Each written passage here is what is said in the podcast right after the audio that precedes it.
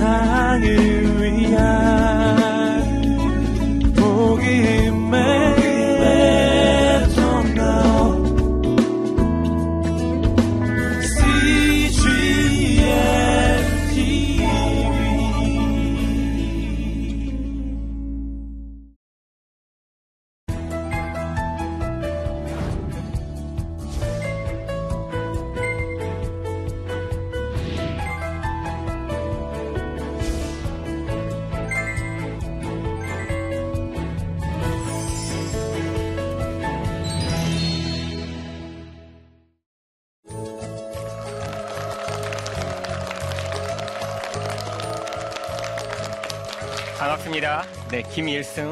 목사입니다. 어, 오늘 요한계시록에 대한 오해와 편견 깨기 어, 강의에 오신 여러분들을 환영합니다.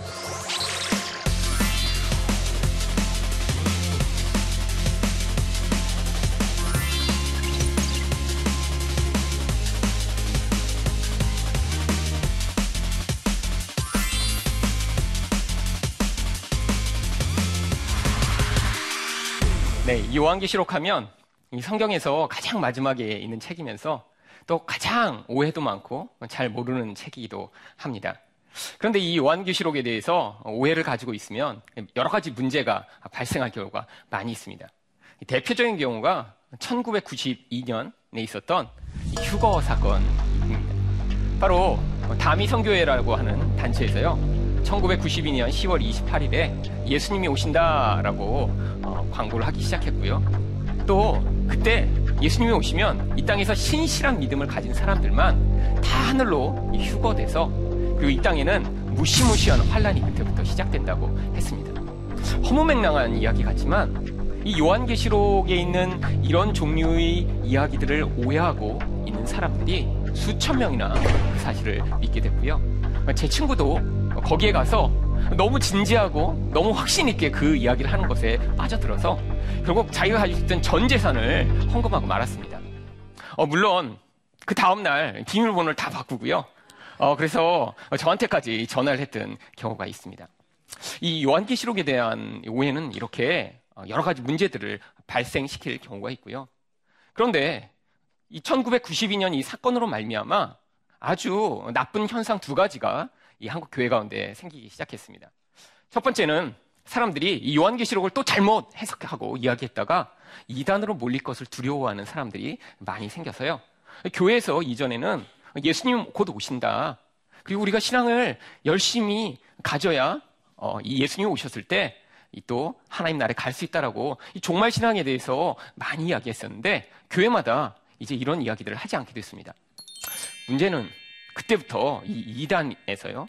이 요한계시록을 가지고 마치 자기네 특허가 가지고 있는 양 요한계시록을 자기 나, 름대로 해석해서 사람들한테 가르치기 시작했습니다. 어, 그래서 지금도 문제가 되고 있는 이 신천지. 이 신천지는 주로 기존의 교회를 다니고 있는 사람들을 유혹해서 어, 끌어갑니다. 그런데 이들이 이렇게 유혹하고 있는 가장 큰 도구로 사용하고 있는 것이요. 바로 요한계시록이죠. 교회에서 이제까지 한 20여 년 동안 제대로 가르치지 않은 다음에 신천지에서 어, 이게 맞는 거야 라고 하니까요. 사람들이 두려워하고 공포심에 사로잡혀 어, 정말 그게 맞나 보다 하고 거기에 빠지게 되는 경우들이 많이 있는 것입니다. 그러면 이 교회가 여태까지 지금 가르쳐 오고 또 알고 있는 이 내용들이 도대체 무엇일까요? 바로 교회들에서 여태까지 일반적으로 이 요한계시록이라고 하면 다음의 내용으로 요한계시록을 해석하고 믿어왔습니다. 이제 성경에 나와 있는 해석의 한 방법인데요. 바로 이제 이 신약의 시대라고 하는 하나님 백성들이 살아가는 이 시대가 이제 점점점 끝이 다가오고 있으며 이것이 끝날 때에 이제 예수님이 세상에 다시 오신다라고 성경이 이야기하죠. 그런데 이때 다시 오실 때 이 사람들이 이제 흔히 여태까지 알고 있는 생각에서는 이 땅에 이제 마지막 때 한 7년 정도의 특정한 기간에 아주 무시무시한 환란이 닥칠 거라고 가르칩니다. 그런데 이 마지막 때 이 환란이 있고 세상에서 엄청난 고통이 있을 테니까요. 아, 이 예수님을 열심히 믿었는데 그 고통과 환란을 당하면 안 되잖아요. 그래서 예수님이 오셔서 먼저 예수님을 신실하게 잘 믿은 사람들만 하늘로 끌어올려서 데리고 가시고 그리고 이 땅에 남아 있는 예수님을 믿긴 믿었지만 신실하지 않은 사람들은 남고요. 또 세상에서 하나님을 믿지 않고 그냥 자기 마음대로 살던 사람들은 이 땅에 닥치는 엄청난 환란을 7년 동안 당하게 된다고 하죠. 그런데 이 7년 후 환란 때 나타나는 바로 한 사람이 적 그리스도라고 하는 이 마귀가 환생한 그런 존재가 세상에 나타나서 사람들을 이 공포 가운데 몰아넣고요. 세계 정부를 세우고요. 그리고 바로 666이라고 하는 표를 사람들에게 다 받게 만든다고 합니다. 근데 이 666을 안 받으면요. 어, 마치 지금 우리 크레딧 카드나 아무런 돈이 없이 자동차도 탈 수 없고 뭐 가게에도 못 가는 것처럼요. 이제는 모든 것이 사람 몸에 새겨진 이 666 이것을 통해서 다 통제하기 때문에 이거를 안 받고는 먹고 살지도 못하고 직장 생활도 하지 못하고 세상에서 끊임없는 고문과 박해가 있는 거예요. 그런데 이 성경에 이 666 얘기가 나오기 때문에 바로 그런데 이것이 마귀표라. 이걸 받은 사람은 영원히 하나님 나라에 갈 수 없다고 이야기하죠. 그래서 그거를 안 받으려고 버티고 싸우고 이런 사람들이 소수가 있고요. 나머지는 다 666을 받고 결국 마귀의 백성이 되어 살다가 이 7년 때쯤에 그 환란이 다 끝날 때쯤 이 땅에는 하나님이 몰아서 이 역사상 준비해 놓으신 모든 종류의 심판을 세상에 다 쏟아부으시는 것입니다. 그래서 이 지구상에 있는 사람들이 대부분이 다 죽게 되죠. 그런데 이 환란이 끝날 때 이제 예수님이 하늘에서 다시 이제 오시고요. 그리고 이 땅에서 그때까지 신실하게 믿음을 지켰던 사람과 하늘에서 그동안 7년 동안 환란을 피했던 하나님 백성들과 이제 이 땅에서 예수님과 함께 천년 동안 왕노릇을 하는 그런 세상이 올 거라고 이야기를 하죠. 천년 왕국이라는 얘기가 여기서 나온 것입니다. 그래서 천년 왕국을 하는데 그때는 무슨 일이 벌어지냐면 이제 예수님을 신실하게 믿었던 바로 그 사람들은 이 땅에서 이제 이전까지는 누려보지 못했던 모든 권세, 영광을 다 누리며 천년을 왕노릇 하는데 문제가 바로 이 천년 동안은요 마귀가 그 기간 동안 하나님이 지하의 무적행이라는 곳에 가둬놓으셨다가 마귀가 천년 만에 거기서 풀려나는 거예요. 그때 이 마귀가 그때까지 아직도 예수님을 믿지 않고 세상에서 하나님 백성들한테 종살이를 하던 사람들이 다 결집을 해서 하나님 백성들을 그때 동시에 공격하려고 할 때 하늘에서 불이 내려 그들을 다 살라버리고 이제 마지막 심판을 거쳐 하늘에서 내려온 천국의 하나님 백성은 영원히 하나님과 함께 살게 되고 예수님을 믿지 않은 사람들은 영원한 지옥에 떨어지게 될 것이다 라고 요한계시록을 여태까지 일반적으로 해석해 왔습니다. 그런데 바로 이러한 해석이 잘못된 해석의 바탕을 둔 것입니다.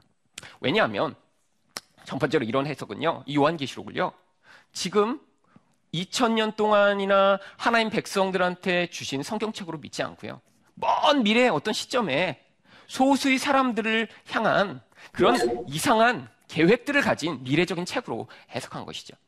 또 여기에서 성도들만 환란을 피한다라고 가르치는 것입니다. 그런데 이것은 이 환란에 대한 오해에서부터 비롯된 것입니다. 성경이 이야기하는 이 환란이라고 하는 단어는요, 무조건 고통스럽고 힘든 일을 이야기하는 것이 아니라 원래 이 환란이라고 하는 원어 자체가 탈곡기라는 뜻입니다. 여러분 곡식을 탈곡기에 놓으면 어떤 일이 벌어지죠? 껍데기가 다 벗겨지고 중요한 알곡만 나오게 되죠.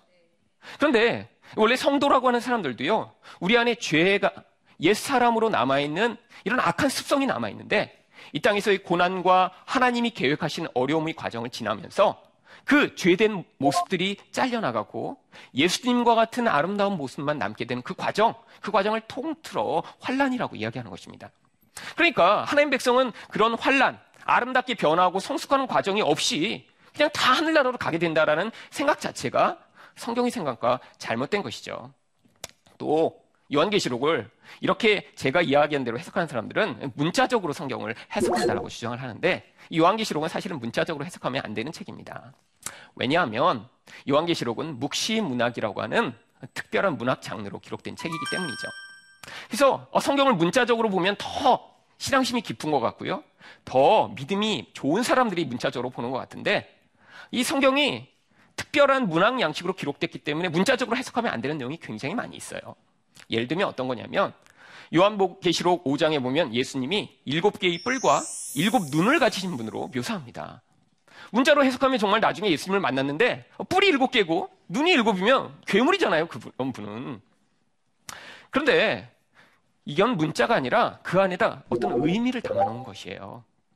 일곱은 성경에서 완전한 숫자를 이야기합니다. 뿔은요, 성경에서 또 하나님의 권세를 표현할 때 쓰는 표현이에요. 일곱 뿔이 있다. 그러면 뿔이 머리에 많이 달렸다라는 얘기가 아니라 그분이 완전한 권세를 가지신 전능하신 분이시다라는 것을 그림으로 표현한 것입니다. 눈이 일곱 개가 있다. 그럼요. 눈이 많으면 뭘 하겠어요? 잘 볼 수 있잖아요. 그런데 일곱 개나 있으니까 완벽하게 볼 수 있는 거죠. 그러니까 바로 하나님의 속성인 전지하신 하나님이 바로 예수님이심을 보여주기 위해 마치 뿔 일곱에 눈 일곱이 있는 것처럼 묘사하고 있는 것이죠. 그러니까 요한계시록을 문자적으로 해석해서 우리가 이렇게 해석한다라고 하는 것이 잘못된 해석입니다. 또한 이렇게 아까 제가 이야기한 대로 기존에 알고 있는 대로 해석을 하면 대부분 요한계시록 가운데 있는 많은 내용을 유대인들과 이스라엘이 회복될 내용으로 어, 끼워 맞추는 경우가 많이 있습니다. 그런데 바로 지금 신약 시대에는요. 민족적인 유대인이 아니라 신약 시대의 성도들, 하나님 백성들이 바로 영적인 유대인이기 때문에 그렇게 해석하는 것이 잘못된 것입니다. 그런데 더 중요한 내용은요. 원래 이 요한계시록은 지난 교회사 가운데 이렇게 미래에 어떤 시점에서 이 무시무시한 일이 벌어질 거라고 이렇게 해석한 적이 없었습니다. 16세기 종교개혁 때까지요. 루터와 칼빈까지만 하더라도요. 이 요한계시록을 바로 하나님이 지금 우리에게 주신 말씀이야. 그러니까 이 요한계시록이 지금 우리가 이 말씀을 붙들고 어려움을 이겨내고 싸워야 돼 라고 그렇게 믿고 있었는데 이 루터가 당시에 이 종교개혁을 일으키면서 어떤 싸움을 했냐면 교황청과 아주 치열한 싸움을 했습니다. 그러니까 이 루터가 생각할 때 자기들을 박해하고 핍박하는 이런 사람들이 이 요한계시록에 나오는 무시무시한 용으로 그려진 모습. 혹은 거기 나와 있는 이 짐승, 마귀와 연합한 음녀라고 생각하고요. 그렇게 설교하고 그렇게 책에 쓴 것이죠. 아니 교황청에 생각할 땐 신성 모독입니다. 교황님 마귀라니요. 그래서 이 교황청에서 명령을 내렸습니다. 당시에 이 프로테스탄트를 반대하는 운동을 일으켰던 단체가 예수회라고 하는 그런 단체가 있거든요. 예수회에 있는 사제들한테 지금 기독교가 이렇게 우리를 이상한 마귀 취급하니까 이걸 없앨 수 있는 방안을 연구해라 라고 학자들한테 명령을 내렸고요. 바로 1585년에 리베라라고 하는 예수의 학자가 나타나 요한계시록이 지금 우리에게 주신 말씀이 아니라 먼 미래에 아주 짧은 시간에만 해당하는 미래적인 해석으로 해석해야 된다라는 주석책을 내놔. 그때부터 처음으로 미래주의 해석이 들어오기 시작한 것입니다. 그로부터 또 몇 년이 지난 다음에요. 1614년에는 알카자라고 하는 또, 또 다른 예수의 사제가 나타나서 아니야. 요한계시록은 네로 황제 박해 때 지난 AD 64년에 벌어진 과거의 일을 그냥 무시무시하게 그렇게 기록한 거니까 지금 우리와 관계없는 책이야. 라고 그렇게 또 과거주의적인 해석이 담긴 주석책을 내놨습니다. 그러니까요, 지금 우리가 이렇게 알게 된 이런 미래적인 무시무시한 일에 대한 이야기는 원래 기독교와 관계없는 기독교를 반대하기 위해 만들어낸 잘못된 해석이죠. 그런데 원래 이 해석이 기독교에는 별로 유행하지 않았습니다. 언제까지? 1830년대까지요.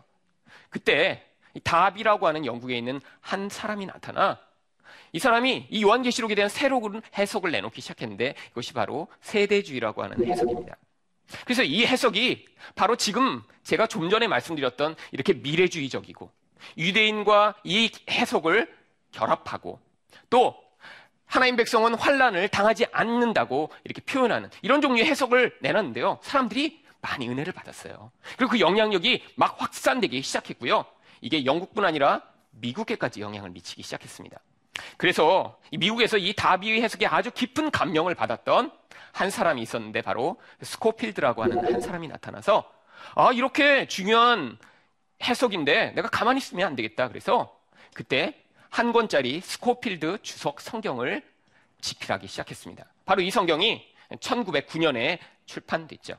바로 이 스코필드 주석 성경 안에 이렇게 계시록을 세대주의적으로 해석하는 그런 잘못된 네. 해석이 그 안에 다 담겨 있었는데요. 그때도 신실한 분들이 있었습니다. 근데 그 신실한 분들은 주로 뭘 했냐면 아, 나는 복음 전하기 위해 선교를 나갈 거야. 그래서요. 자기 나라의 그 편안한 삶을 다 내려놓고 한국에 인도에 이게 세계 각지로 선교사로 나왔는데요. 이들이 그때 주로 가지고 갔던 성경책이 이 스코필드 주석 성경이었어요. 그래서 한국에도 이 1900년대 초에 들어왔던 대부분의 선교사님들이요. 이 성경책을 다 가지고 들어온 것입니다.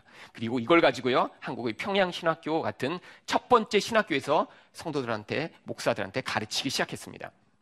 그런데 한국에 어떤 상황이었죠? 일제 나라를 빼앗긴 상황이었죠. 바로 요한계시록에 나오는 상황처럼 박해를 받고 정말 마귀가 지배하는 것 같은 그런 세상이 되어버렸던 것입니다. 그러니까 사람들이 그 해석을 보고 성경을 보니까 맞는 것 같아요. 그래서 그 해석이 한국에 그때부터 퍼지기 시작했고요. 그래서 그 해석 가운데 모든 사람들이 아 이게 맞는가 보다라고 지난 수십 년 동안 이 해석이 굳어져 버린 것입니다. 그런 이런 해석의 바탕 위에서 아 이제 예수님이 어, 1990년 10월 28일 날 오신다. 그러니까 사람들이 아 나는 환란을 피해야지. 그래서 가서 열심히 기도하고 있으면 나만 휴거되고 나머지 사람들은 남게 될 것이라고 생각했는데 바로 이런 똑같은 내용이 어네스트 앵글리가 1978년에 쓴 휴거라는 소설에 나와 있는 내용이 사실은 이 성경과 짬뽕되면서 사람들이 익숙한 내용으로 알게 된 것이죠. 그런데 왜 이게 이런 해석들이 잘못된 것이냐? 첫 번째는요, 이 말세에 대한 오해에서부터 비롯된 것입니다. 여러분, 말세, 마지막 때 하면 어떤 생각이 드세요? 아, 먼 미래, 나랑 관계없는, 이제 끝날 때쯤에 벌어지는 그런 일이라고 생각하실 수 있죠? 그런데 성경은 말세를 그렇게 이야기하지 않습니다. 사도행전 2장 17절에 보니까 하나님이 말씀하시기를 말세에 내가 내 영을 모든 육체에 부어주리니 너희 자녀들은 예언할 것이요 너희 젊은이들은 환상을 보고 너희 늙은이들은 꿈을 꾸리라. 말세라고 베드로가 설교하는데 그때가 벌써 언제였냐면 2000년 전에 초대기회 때부터. 성경이 이야기하는 말세는 늘 언제냐면 바로 예수님의 초림부터 예수님이 재림까지 이 신약 시대 전체를 성경은 말세라고 이야기하는 거예요. 미래의 일정한 시간 7년. 이거 사실 다비가 만들어낸 이야기입니다. 바로 이 말세의 시대를 이 요한계시록은 다양한 표현들을 쓰고 있는데요. 3년 반, 1260일, 한때, 두때, 반때, 42달. 바로 다니엘서에 나오는 그 표현을 가지고 와서 이 마지막 때, 이 신약 시대 전체가 바로 성도들이 이렇게 변화되고 준비되는 짧은 기간과 같은 시간이다라는 걸 표현하기 위해 42달, 이 물리적 시간은 아니죠. 금방 지나갈 것처럼 이렇게 표현한 것을 짜집기를 해서 7년이라고 만들어낸 것입니다. 여러분, 요한계시록은 그래서 신약시대 내내 성도에게 주신 책이에요. 두 번째로 요한계시록은 여러분, 이 책을 받았던 성도들은 2000년 전에 도미티안 때 아주 심한 박해를 받던 성도들입니다. 그때는 얼마나 박해가 심했냐면요. 엄마 앞에서 너가 예수를 계속 믿으려면 네 아이들을 다 죽이겠다고 했어요. 아이들 일곱을 기름가마에 한 명씩 집어넣어 죽이는 그런 박해의 시대였어요. 근데 그들한테 앞으로 더 무서운 환란이 있을 거야. 라고 가르쳤겠습니까? 아니에요. 요한계시록은요. 그런 환란도 하나님이 주권 가운데 있으니까 하나님을 믿고 신뢰하며 끝까지 버텨라 라는 목적에서 주신 거예요. 그러니까 우리를 두렵게 하는 그런 책이 아닌 것입니다. 세 번째로요. 가장 중요한 건데요. 요한계시록엔 많은 그런 그림과 같은 이미지가 나옵니다. 그런데 이, 이 그림들을 사람들이 문자적으로 해석해서 거기서부터 오해가 발생하는데 이 그림들은요 의미 상징이 아니라 어, 이 그림들은 형상 상징이 아니라 의미 상징입니다. 의미 상징이란 말이 뭐냐면요 어떤 그림이 있는데 그 그림에 어떤 종류의 의미를 담아서 그림을 대신해서 보여주는 거예요. 그러면 그 의미를 직접 말로 하는 것보다 어떤 그림을 통해 보여주면 훨씬 더 자극적이고요. 훨씬 더 기억에 잘 남을 수 있습니다. 그래서요, 예를 들면, 많은 분들이 나중에 예수님이요, 구름을 타고 세상에 오신다고 이렇게 생각하죠. 그래서 한글 성경 요한계시록 1장 7절에도요, 볼지어다 그가 구름을 타고 오시리라 이렇게 어, 써놓고 있습니다. 그런데 여기 타고라고 하는 이 번역은 원래 원어대로 읽으면 구름과 함께 오신다 이렇게 되어 있습니다. 구름을 타고 오시면 예수님이 어떻게 오신다는 거예요? 여러분 구름을 타고 날아다니는 그런 존재 아시는 존재 있으세요? 바로 손오공이 바로 구름을 타고 날아다니잖아요. 그러면 예수님이 구름이 없으면 세상에 못 오시나요? 운송수단이 없어서? 아니에요. 제가 말씀드렸지만 그 구름이 아 구름을 타고 오는 게 아니라요 의미가 있다고 말씀드렸잖아요. 그런데 어떤 의미가 그 안에 담겨 있냐면 구약 성경을 보면요 구름은 항상 하나님의 영광스러운 임재를 표현할 때 구름을 썼습니다. 그래서 성전에 하나님이 오시면 항상 거기가 뭘로 덮여 있었냐면 구름으로 덮여 있었던 거예요. 왜? 하나님의 영광을 사람은 직접 보면 죽으니까요. 그러니까 예수님이 나중에 구름과 함께 오신다는 건요. 예수님이 영광스럽게 오실 것이다라는 것들을 표현하는 거죠. 그런데 예수님이 요한계시록에 보면 두 번 오신 것처럼 마치 묘사합니다. 19장 11절에 보면 예수님이 백마를 타고 오신대요. 아니 그러면 예수님이 구름을 백마처럼 바꿔서 타고 오시나요? 여러분 백마는요 바로 승리자들이 타는 말이었습니다. 평소에는 검은색 말을 타다가도요 이제 내가 개선 장군이 돼서 승리했다라는 걸 보여줄 때는요 말을 하얀 말로 갈아타고요 내가 이렇게 승리의 왕이고 통치자다 내 승리의 장군이다라는 걸 표현할 때 백마를 타고 온 거죠. 예수님이 백말 타고 오신다는 건 하늘에서 말을 타신다는 게 아니라 우리 예수님이 승리자로 이 땅에 반드시 다시 오실 것이다. 그러니까 네가 지금 힘들고 어렵더라도 기다리고 인내하면 그 승리하신 예수님을 만나게 될 것이다라는 그런 약속의 말씀을 그 안에 담아 표현하고 있는 것입니다. 그러니까 요한계시록에는 우리가 이해 못하는 그런 그림들이 많이 나오는데 그런데 왜 이해를 못하냐면요. 요한계시록이 전체가 404구절로 되어 있습니다. 어떤 분이 404구절이라고 이렇게 이야기해서 제가 직접 세봤어요. 정말 맞나? 그때 정말 404구절이더라고요. 그런데 여러분 이렇게 글을 쓸 때 요한이 이렇게 환상을 보면서 이렇게 멋진 이렇게 그림이 있으니까 이렇게 쓴 게 아니라요. 요한이 그 한 단어 한 단어를요 다 구약 성경에서 가져와서 이미 구약 성경의 사람들이 익숙한 표현들을 거기 안에 다 담아 놓은 것입니다. 그래서요 여러분 404구절밖에 안 되는데 구약 성경을 직접 인용해서 그대로 갖고 온 그런 구절이 300구절이나 됩니다. 그런데 더 놀라운 건요. 요한계시록 안에 구약 성경을 간접적으로 인용해 직접 한 절을 다 갖고 오거나 절반을 잘라 갖고 오지 않고요. 한 단어나 두 단어 정도를 갖고 오면서 거기에 있는 의미를 가져오려고 갖고 온 표현들은요. 1000구절에서 2000구절 정도 된다고 해요. 그러니까요. 요한계시록이 404구절인데요. 직접 인용이 300, 간접 인용이 1000구절이 넘으니까요. 최소한 한 구절당 서너 구절씩은요. 구약 성경을 다 갖고 온 거예요. 그런데 우리가 잘 아는 성경, 예를 들면 시편이나 창세기 이런 데서 인용한 게 아니라 우리가 잘 알지 못하는 주로 선지서에서 인용해 왔습니다. 선지서의 이사야, 스가랴, 다니엘서 7장 이후 이런 책에서 인용을 다 갖고 오니까요. 우리가 익숙하지 않은 성경에서 이런 구절과 단어들이 와 있으니까 우리가 그냥 읽으면 이해가 안 되는 거죠. 그런데 예를 들어 이런 구절이 있습니다. 요한계시록 8장 8절에 둘째 천사가 나팔을 보니 불 붙는 큰 상과 같은 것이 바다에 던져짐에 바다의 3분의 1이 피가 되고 그냥 읽으면요. 어, 하늘에서 핵미사일이 떨어지나? 아니 불 붙는 산이 떨어져 바다가 다 오염돼 사람들이 죽게 되는데 이렇게 생각할 수 있죠. 그런데 요한계시록은 그렇게 해석하면 안 된다라고 하는 것입니다. 왜? 여기에 나와 있는 불 붙는 큰 산, 바다 이미 다 구약 성경에 나와 있는 내용을 가지고 와서 그게 이제 앞으로 신약 시대에 실현되고 있다는 것들을 보여주기 위한 거거든요. 바로 에레미야 51장 25절에 보면요. 여호와의 말씀이니라 온 세상을 멸하는 멸망의 사나 보라 나는 내 원수라 나의 손을 내 위에 펴서 너를 바위 위에서 굴리고 너로 불탄 산이 되게 할 것이니 여기에 바로 이 불탄 산이 나옵니다. 근데 누구를 향해 불타는 산이라고 했냐면요. 바로 바벨론 백성들 바벨론을 향해 그렇게 얘기하셨어요. 여러분, 내 바벨론은요 평지에 있는 나라입니다. 그때 거기에는요 이런 산이 없어요. 근데 왜 불타는 산이 된다고 말씀하셨냐면 바로 그 바벨론에 사람들이 우상 숭배를 하기 위해요. 7층에서 10층 높이가 되는 높은 탑을 쌓았고요. 그 탑을 지그라트라고 불렀습니다.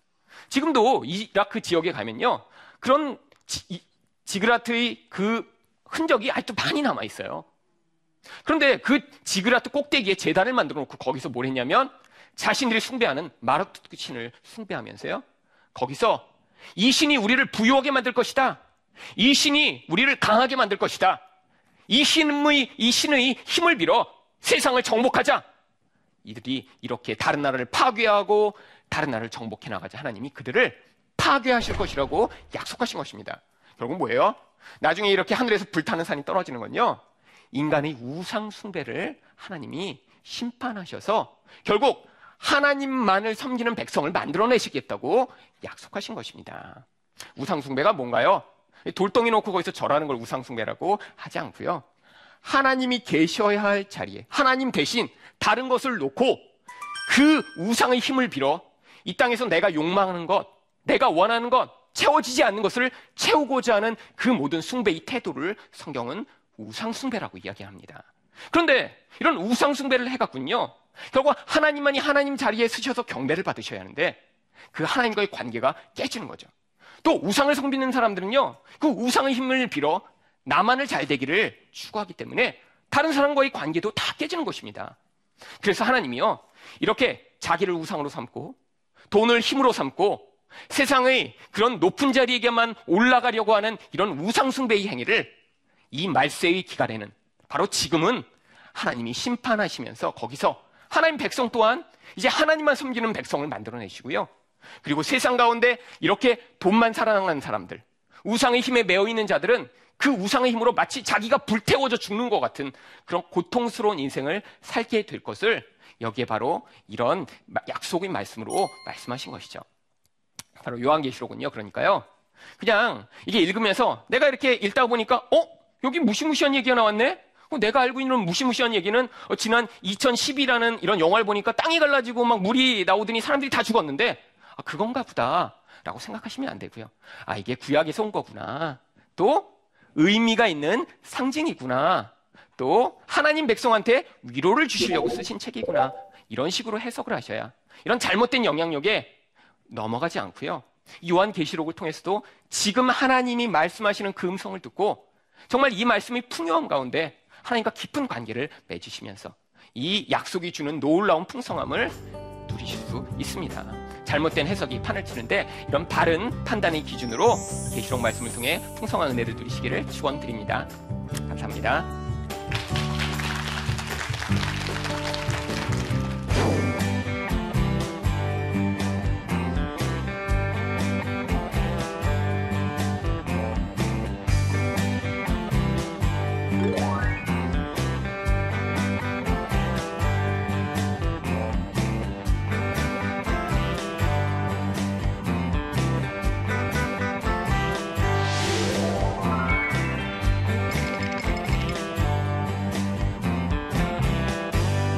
지금까지 알고 있던 것이 잘못된 해석이라고 하니 혼동스럽습니다. 어떻게 받아들여야 할까요?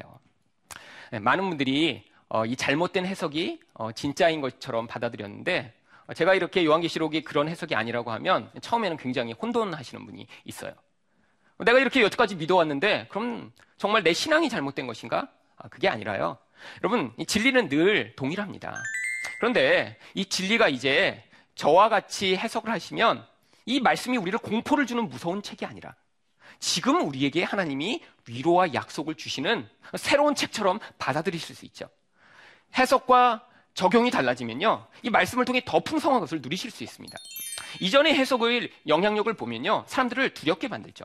그리고 지금 적용할 수 없습니다. 왜? 먼 미래에 나랑 관계없는 세상에서 환란당할 사람들을 위해 마치 주신 책처럼 요한계시록을 만드니까요. 지금 읽을 필요가 없는 거예요. 왜? 나는 환란 안 당하고 싶으니까. 그런데 여러분 요한계시록을 지금 우리에게 하나님이 말씀하시고 계시는 책으로 받아들이고 거기에 있는 모든 말씀이 바로 신약의 교회를 향한 말씀이라고 받아들이시면 바로 여러분들이 이 요한계시록을 통해 풍성한 은혜를 오히려 더 많이 누리실 수 있습니다. 그래서 이 새로운 해석이 어, 잘못된 게 아니라 이 새로운 해석을 통해 훨씬 더 이 말씀의 풍성함을 누리실 수 있기 때문에 이제 이것을 받아들이시는 것이 훨씬 성도에게 유익한 것입니다. 요한계시록에 대한 설명을 들어도 어렵습니다. 왜 이렇게 어렵게 기록된 것인가요? 왜 이렇게 요한계시록을 바로 읽으면 바로 알 수 없도록 기록을 했는가? 어, 첫 번째는요, 당시에 이 묵시 문학이라고 하는 문학이 아주 유행했기 때문입니다. 어, 지금부터 한 2000여 년 전, 이 유대 민족들이 살고 있던 그 시대에는요, 그로부터 한 200년 전부터, 그로부터 또 100여 년 후까지 한 3, 400여 년 동안 이 묵시문학이라는 장르가 아주 유행했어요. 요한만, 요한 계시록을 이런 묵시문학, 어떤 상징적인 의미를 가진 그런 그림으로 쓴 게 아니라 당시에 여러 종류의 책들이 그렇게 나왔습니다. 그러니까 사람들한테 익숙한 장르예요. 마치 여러분 한국에도 옛날에 보면 판소리라는 장르가 있었죠? 유럽에도 오페라라는 장르가 있었죠? 근데 그 당시 살고 있는 사람들은 마치 지금 우리가 드라마 보듯이 오페라를 즐겼고요. 판소리를 즐겼습니다. 당시에 2000년 전의 사람들도요. 마치 요한이 썼던 이런 장르를 아주 익숙했기 때문에 용이 나오고 막 하늘에서 불이 떨어지고 이게 무시무시한 얘기가 아니라 당시의 상황을 의미를 담아 표현한다는 걸 쉽게 알 수 있었죠. 또 한 가지로는요. 여러분이 요한계시록에 담겨 있는 핵심 내용이 무엇이냐면 하나님 백성을 억압하고 핍박하는 이 세상의 권세와 나라가 다 망한다. 그리고 하나님이 반드시 승리하신다라는 내용이 이 요한계시록의 핵심 내용입니다. 그런데 만약에요, 이 내용을 그대로 그냥 문장으로 썼다고 생각해 보세요. 이 하나님 백성을 억압하는 로마 황제는 반드시 멸망당할 거야. 그리고 우리를 핍박하는 이 로마 모든 집단들은 다 하나님의 멸망으로 다 산산조각이 날 거야. 여러분 이렇게 하면 이 책이 사람들이 이렇게 돌려볼 수 있는 책이 될 수 있겠습니까? 금서로 지정되고요. 이 책을 가진 사람은 다 감옥에 끌려가겠죠. 만약에 지금 북한에 김일성은 악당이다. 김정일은 바보야. 이런 책을 막 돌린다고 생각해 보세요. 그리고 이 북한은 반드시 망할 거야. 여러분 이렇게 되면요. 그걸 썼던 사람이나 읽는 사람이나 다 사형감입니다. 당시에도 똑같은 상황이었어요.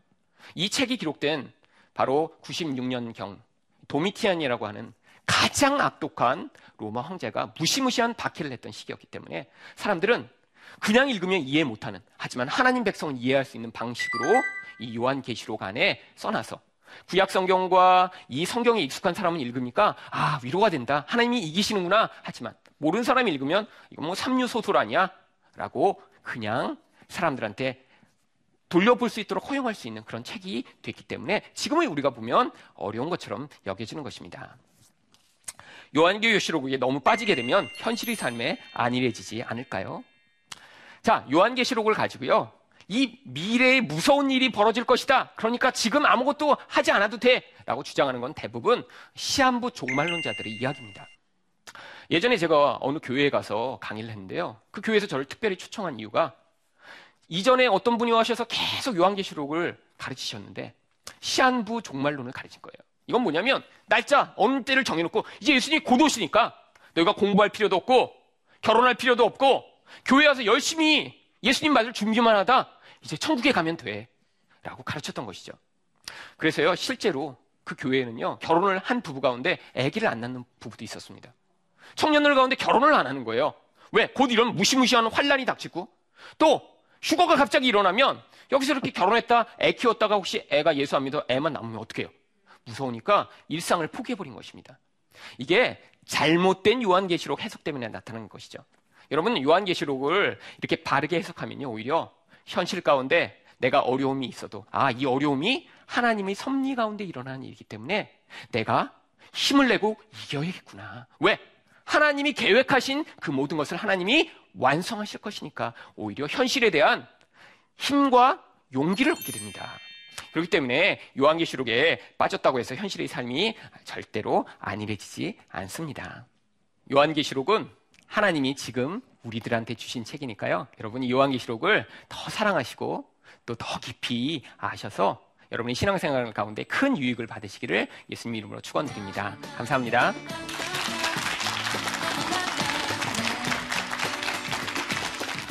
요한계시록에는 많은 숫자들이 있는데 7이라고 하는 숫자가 55번이나 사용되거든요. 완전하다라는 의미를 담기 위해 7을 사용하는 겁니다.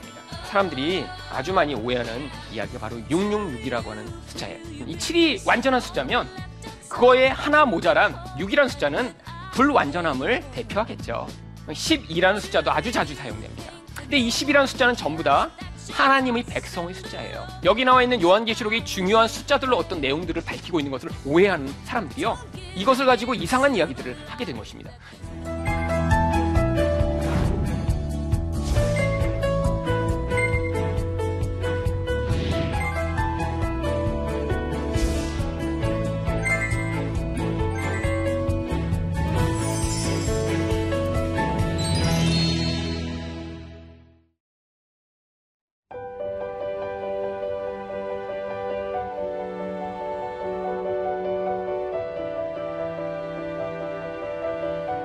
세상에는 수많은 교회들이 있지만 더 깊이 있는 말씀 강해를 찾기 위해 크기로만 교회를 선정하지 않습니다.